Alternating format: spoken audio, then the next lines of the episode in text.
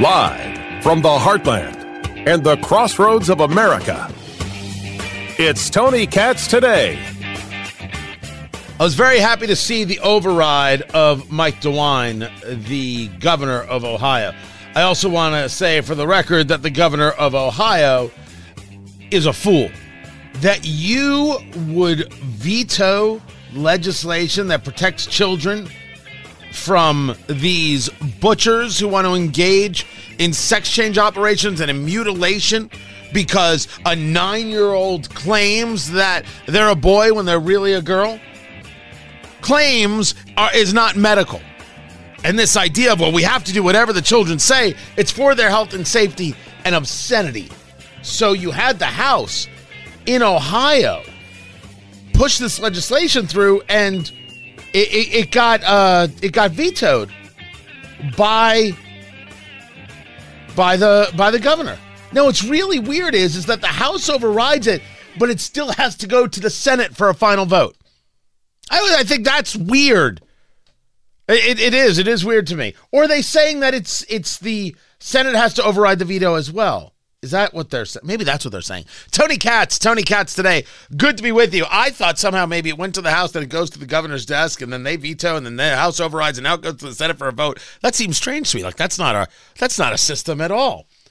The story here is the override and the positioning from Mike DeWine this bad positioning, and this happens to Republicans who refuse to be strong. Somehow they think that if they're too cute by half, they can be liked. They haven't learned that no, no, no, no, you can't. And when it comes to protecting children from butchers and barbarians and mutilators, you do not try to find common ground. You beat these people until they lose, and then you do it again. He said signing this legislation, so this is on December 29th when he engaged the veto. Signing the, legislation would, I'm quoting, be saying that the government knows better what is medically best for the child than the two people who love that child the most, the parents you have not clearly seen the amount of pressure that is put on parents to go along with these things. You're sometimes doing the parents a great service by offering them protections. And secondly, we don't allow the abuse of children.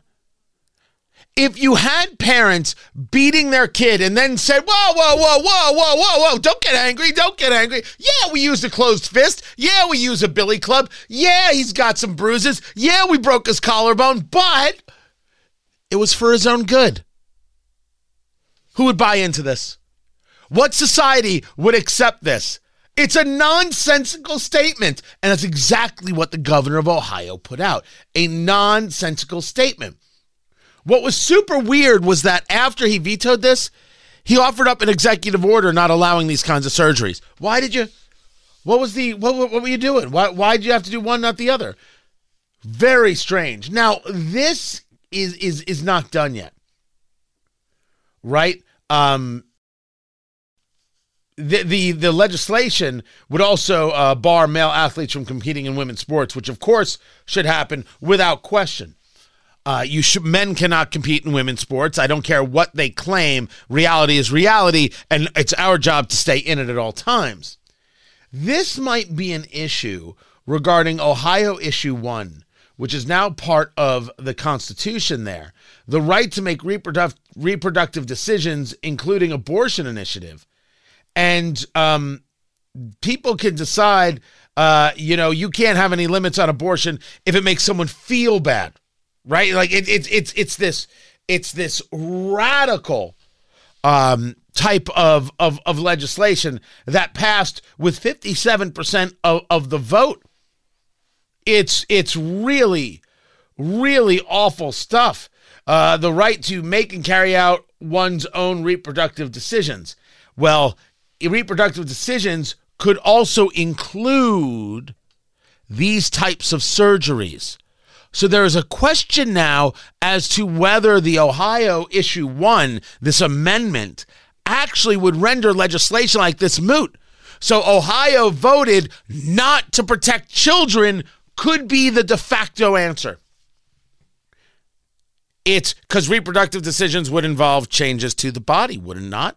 You see how this works? You see how this sickening, slippery slope works? And it is sickening. And we should say so. We should say so with clarity. Oh, Ohio screwed the pooch. Which I guess maybe they'd be good with as well. I don't know. I have no idea where those Ohio laws go. But I'm glad they did override DeWine. Now I'm hoping this actually becomes law. This is Tony Katz today.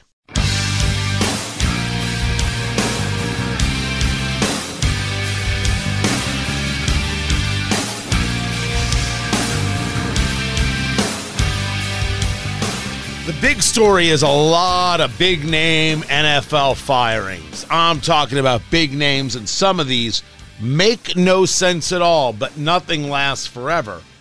But underneath it, uh, there's a story about IU basketball, which is not great basketball. And someone's got to answer the question as to why. Tony Katz, Tony Katz today. Good to be with you. JMV joins us. He is the voice of sports in Indiana and nationwide. May I add, you know, IU is getting ready for the game uh, against uh, Purdue. Don't get me wrong, but you take a look just the other day, uh, losing uh, to to Rutgers. Uh, you're squeaking by Ohio State. You're losing to Nebraska. Um, what exactly? And and you can tell me I'm wrong. There's nothing wrong with this team. What exactly is wrong with this team? Oh, it's not. It uh, has talent, but it's not cohesive enough, and it doesn't have Tony the level of talent where it, it really is missing it, and that is in the backcourt. And Mike Woodson had hoped that not going into the transfer portal and bringing in guard play, which you can't do nowadays at college basketball, not doing that was was going to be okay considering uh, Xavier Johnson, their guard, wanted to and then got cleared by the NCAA to come back for a six year. But frankly, that hasn't worked out. Johnson's been injured oftentimes and then very still at 24, immature acting, and not good enough on the floor to really back up wanting to deal with um, what he provides off the floor or what he has in three different instances. And it's just a, a, a mismatch collection that most of the time doesn't look like it's getting any better. And that's been part of the issue overall with Mike Woodson's tenure so far down in Bloomington. You know, you want to see these guys coached up, you want to see these guys evolve and get better. And even though, you know, he, he kind of stabilized things after Archie Miller and everybody felt good about it because you had the Indiana connection and you played for Bob Knight and all that. The coaching and the getting better um, hasn't really gotten better. They got to the postseason, obviously. The NCAA tournament won a game last year, but you kind of see them regressing right now. Talented bunch, but certainly a bunch that hasn't come together. And when you're the coach of IU, Mike Woodson, whomever, that's going to fall on your shoulders, and he's taking some heat for it right now. But doesn't he get to say, "Hey, we're 11 and five. Can everybody just calm down a minute?" You can't say that because it seems to me he can't. Um, no, probably not. probably not. Um, IU's different. I mean, IU's always going to be different uh, because people just view it, you know, as one of those blue blood programs where you expect more out of it. I mean, if it were, yeah, if it were your average, you know, if it were Wisconsin or Minnesota or somebody in the Big Ten, nobody probably would really care. You'd probably be really happy with what your team was doing right now. But this is different.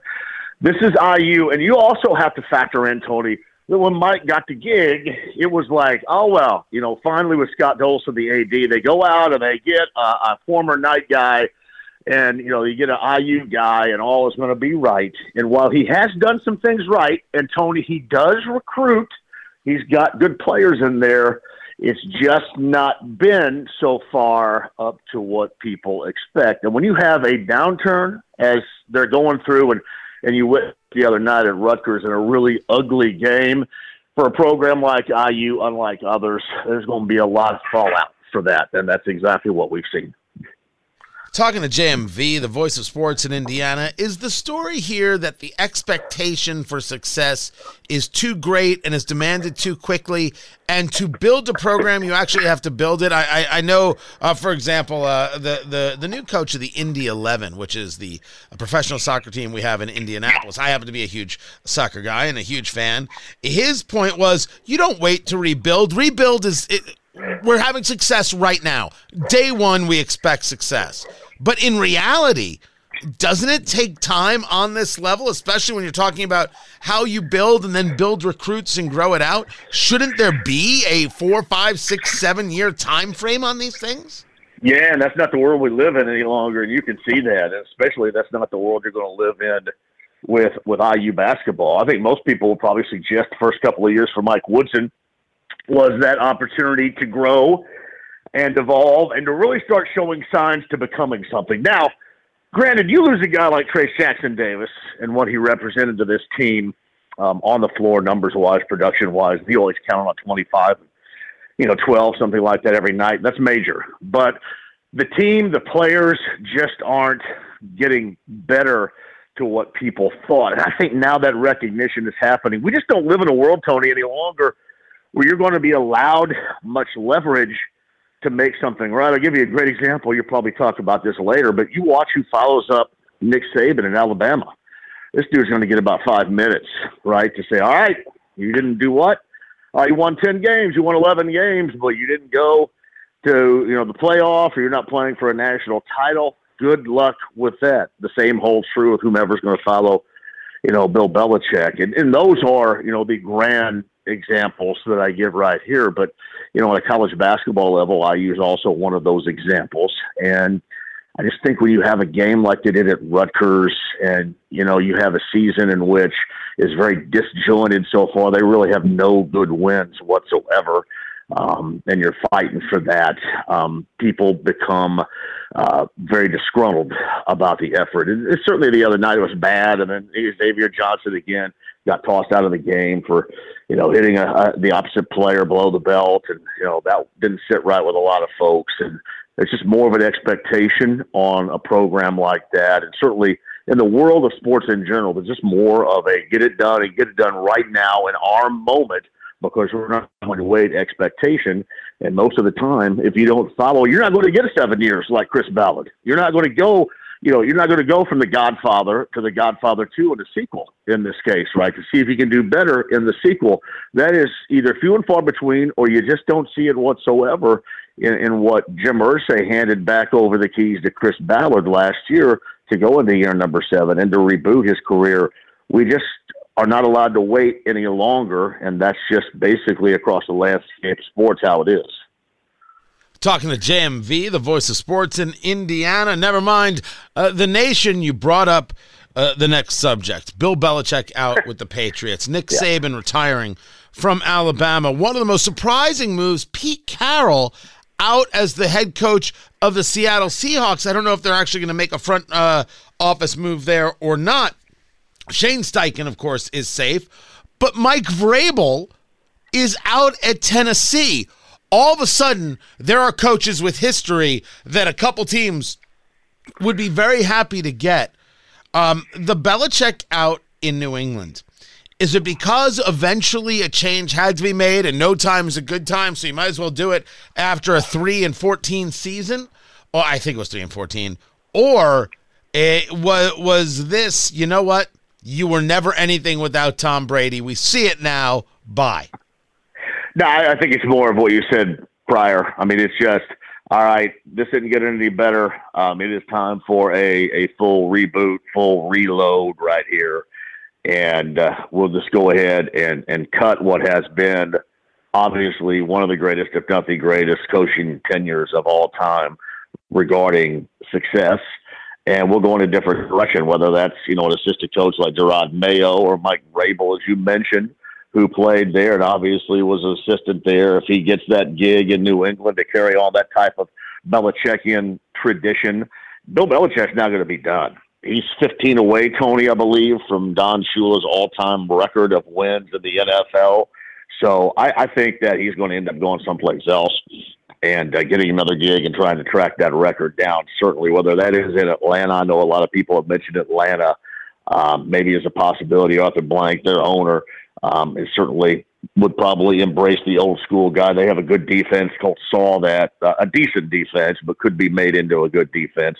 They don't have a quarterback. That's something that will be an issue. But you know, maybe to Atlanta, but to track down that Shula record is certainly something he would he would want to do. But you mentioned Pete Carroll with the Seahawks. That's probably something that John Schneider, the general manager, felt has run its course up there too.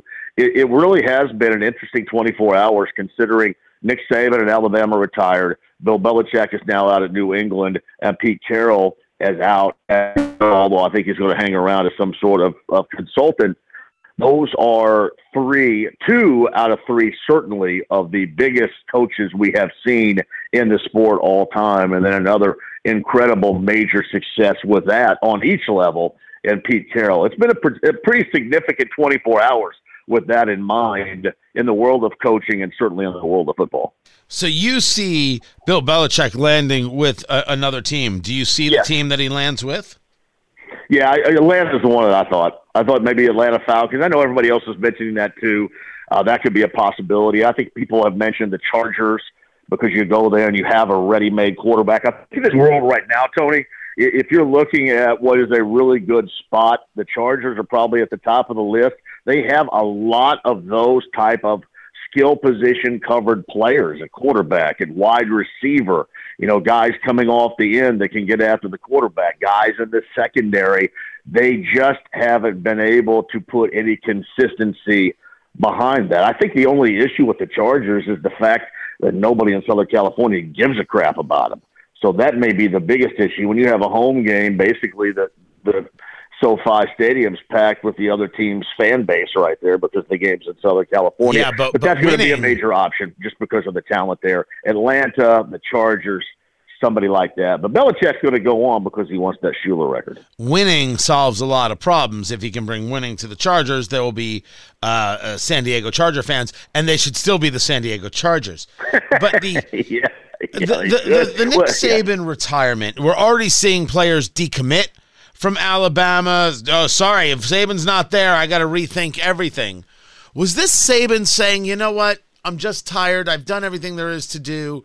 You know, I, I, that's a. I had a bad play call on, on, on the goal line that I never would have done in my younger years. I'm out. Or is this Nick Saban saying, with what's happening in the Big Ten, it's not going to be as easy to win championships anymore. And if I'm not going to win championships, it's not fun. I don't need to be here. I might as well go out now before I get fired in two years.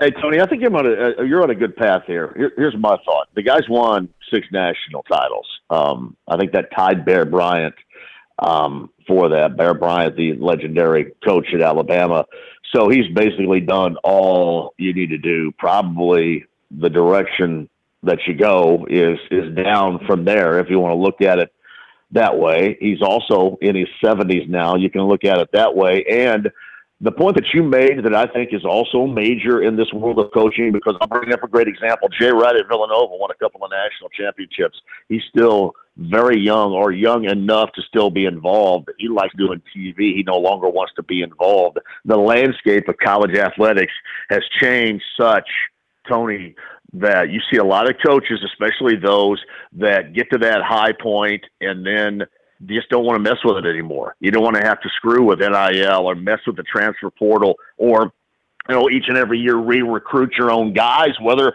you're at Alabama or Villanova or heck, what you have to deal with at Indiana State. I mean, it is just more of a slog for a coach than it ever has been. And here's the other thing, and we'll follow this and we'll see, we'll double back together one of these days and see if I'm accurate. I think the the era of these incredible coaches that get paid the high dollar is going to shrink. And you're going to say, well, why is that?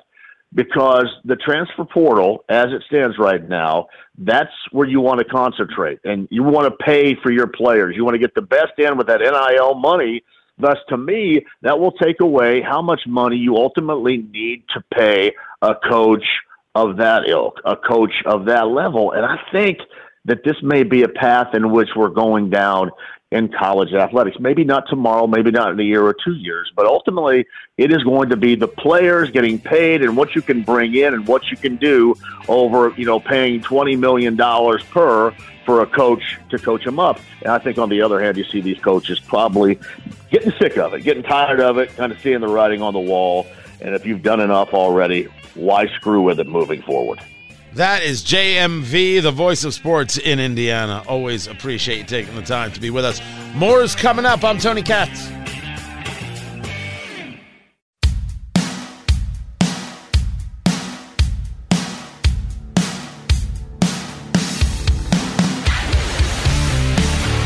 I have been told by all the experts that the economy is doing great and Biden deserves credit. I have been told by all the experts that you're crazy if you don't understand how good this economy is. And by the experts, I mean Joe Scarborough on MSNBC and Paul Krugman, the Nobel laureate in economics, who once told me that the internet would have no greater effect on the world than the fax machine. But when I see consumer prices up, doesn't that mean that inflation is sticking around? Tony Katz. Tony Katz today. It's good to be with you. Dr. Matt Will joins me, economist at the University of Indianapolis. Here's what we've got uh, from the Bureau of Labor Statistics CPI up for all items. This is how they say it. That's how they they wrote uh, the the headline there. The all items index rose 3.4 percent for the 12 months ending in December. That's what we've got. Talk to me about what this means to you. Well, the trend that we've been seeing the last couple of months is now gone. It disappeared. You know, we were talking, we said very clearly there was a trend. We were waiting for it to see if it was all in the right direction. It was in a good direction. Inflation was falling. Kudos, fantastic. That's all out the window.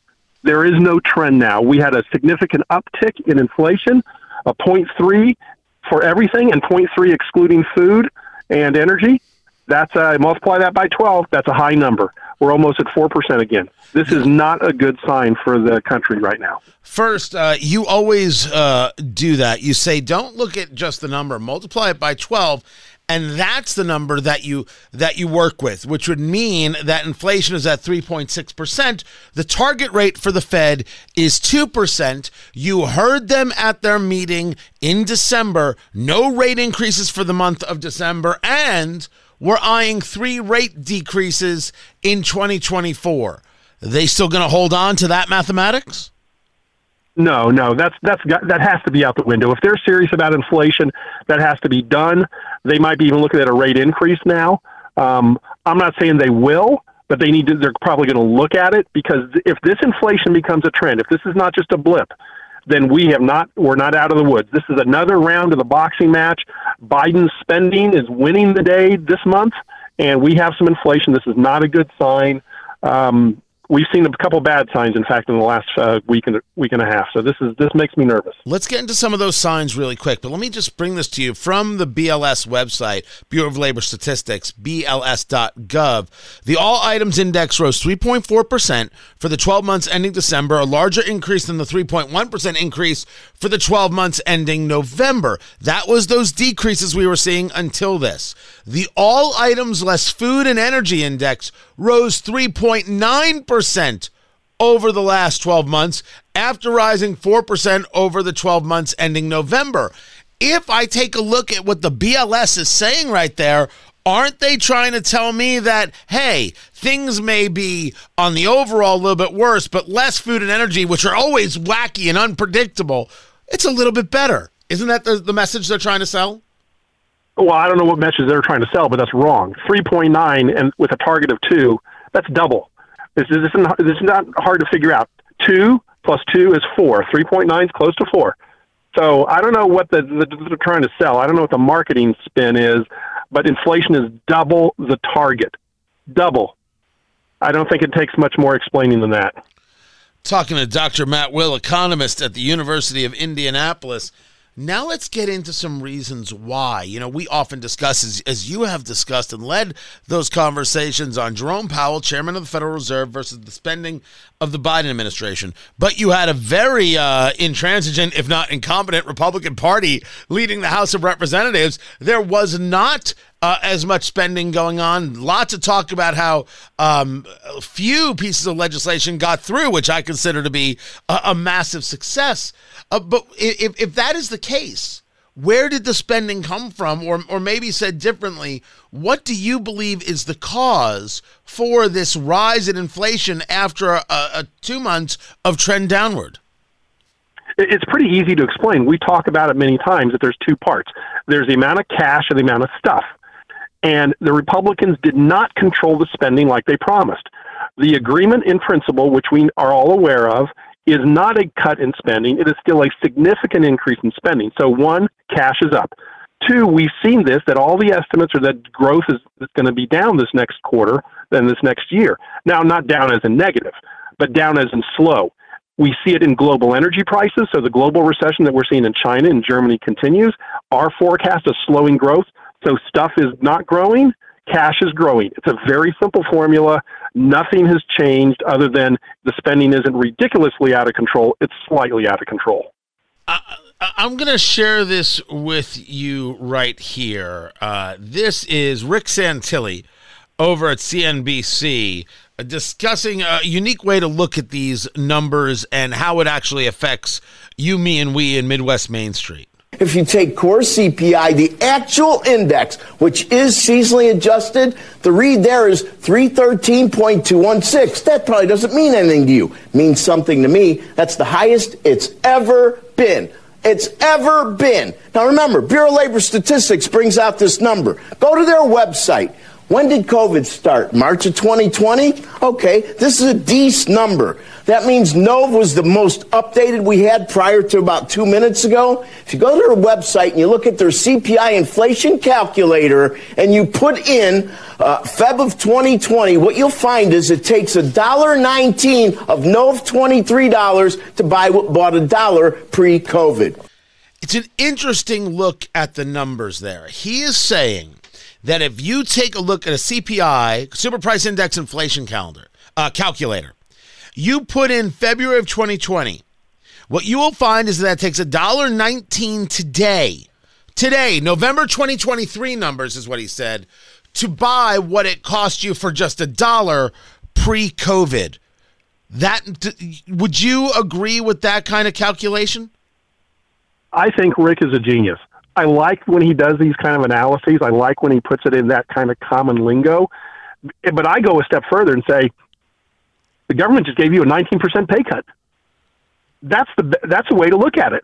Think of it as Joe Biden gave everybody in the com- country a 19% pay cut. That's another way to look at it. I like how Rick looks at things as well. So so now that we see this and we see this uptick in inflation and recognize that the Fed is further away from its its 2% goal Uh, uh, two things have, got to be asked. What moves do they make? And it seems that the only one they can a- uh, do, engage in, is a raising of interest rates. And number two, what would you think in an election year a president does to make things look better for himself? You and I both know in reality that sometimes things get done, moves get made, thoughts get put out uh, messages get put out to try and move things in one's favor. Has there been any indication to you or other economists that Joe Biden and his team are thinking in this way? You know what? That's a tough question. I, I don't know what he's thinking. Yes, he wants to do things to help the situation to make himself look good, but everything he does makes it worse. I tell you where I'm more concerned, and that is with the Fed. Is the Fed going to be political? I think the Fed is doing the wrong thing at the moment by not increasing interest rates. They're concerned about banking, and I think they don't want to do anything in an election year. I believe the Fed is actually looking to help the president. I sincerely believe that. I know he's appointed by, by Trump, but I think Jerome Powell is not doing anything at the moment because he wants to help Biden.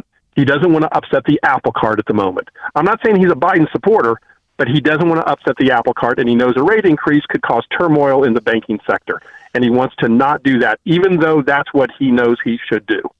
The uh, the, the the the counter to that, the the clear conversation is he's not going to have a choice.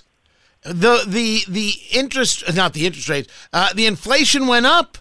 He has to now make a move. It's not a question of whether or not he wants to. If he doesn't isn't that the political move you know th- that's that's more of an answer or a question for you i, I don't know the political move um, i don't know what that means if he doesn't make a move we will have inflation I mean, it, well, I don't know. This may be one month. Let's wait until next month to see if this is truly a trend or not.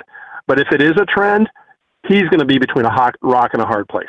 I don't know what he's going to do because there's he has no no easy out for this situation if it continues in this direction. Talking to Dr. Matt Will, economist at the University of Indianapolis, um, is is there been conversation about what caused uh, this increase to happen if we were trending down for a couple of months and in certain places here, certain places there, hoping that that would uh, continue. Certainly, we've seen gas prices uh, go down for sure. Did something, we, we talk about it being spending, but was there something specific? Did something happen on a world stage to engage more levels of cost or more cost increases? No, no, there's nothing global. This this was the global recession, which we see, the slowdown in the economy, so less stuff and then continued federal government spending. I mean, it's it's really a simple formula. There's not much complicated stuff happening, um, and those two things continue to occur, and those two things continue to cause the inflation. Let me move you off this and into uh, Bitcoin. You have got the uh, exchange uh, funds that have been approved now by the SEC, and trading is starting. This is is cryptocurrency to which I have no issue with whatsoever. I am totally fine with uh, de- decentralized currencies. I, I I'm I'm a fan. Um, but you you take a look at at these funds, and this is creating an ability for lots of people to get in to the world of, of crypto. Crypto went over 48,000, or I should say Bitcoin went over 48,000 uh, today, Ethereum over 2,700, and those numbers could climb. And, and this is a, a cryptocurrency. And Bitcoin, that was at 13,000 a year ago. It has been a steady climb, and people think this is going to go to 100,000 or, or more. You a fan of these things? Tony, I love these things for gambling purposes. I hate these things for investing. They are not investing. They should not be, like you said, open to everybody to put in their investment account. If you want to do it, fine. I have no problem. Laissez faire. Put your money in it. Put your money for a basketball game. But this is not a vehicle for investing. I will ask you, Tony, and you know I don't want to put you on the spot, but I'm going to do it. If you own Bitcoin, what do you own? I will tell you that I own fractional bits uh, of Bitcoin, and what I would tell you I own is an opportunity. What I own is people having faith in an idea. That's what I own. I would say that freely. Yes, and I would say you're right. You own an idea. You don't own assets. You don't own income stream. You don't have personnel. You don't sell product. If you go bankrupt and you go to a court and you say liquidate, there's nothing to liquidate. Bitcoin is nothing. It is an idea. And it's okay if you want to speculate on an idea, but that's called gambling. That's not called investing. And grandma and grandpa and a person who's unknowledgeable and isn't wealthy should not be allowed to put their money into this unless it's through a gambling vehicle. It's not investing. And the brokerage firms that want to put this in investing are just looking to steal money from you. They want deal flow. They're looking for transactions. They want their commission. They don't care about you and your safety. And if grandma and grandpa put their money in an ETF and they lose it all, they have nothing to go back on. This scares me. This is a disaster waiting to happen. It should not be in investing. It should be in the gambling arena. Just as just as a as a bit of pushback, can't that be said about any investment? No, no. If you own Eli Lilly and Eli Lilly went bankrupt, you could go and sell the buildings, you could sell the equipment, you can liquidate the assets, and you would get something from it. These companies produce sales, they have staff, they have value they create in tangible, you could physically look at the products they create. There is nothing behind Bitcoin. There's, there's nothing there other than your belief that it's valuable. All I know is I'm going to be about to get some emails because of you. You Good. are going to fill my inbox today, sir. Have fun reading, Tony. Yeah, just letting you know how that's going to go. Dr. Matt Will, economist at the University of Indianapolis. I appreciate you taking the time to be with us. Much more to get to. I'm Tony Katz.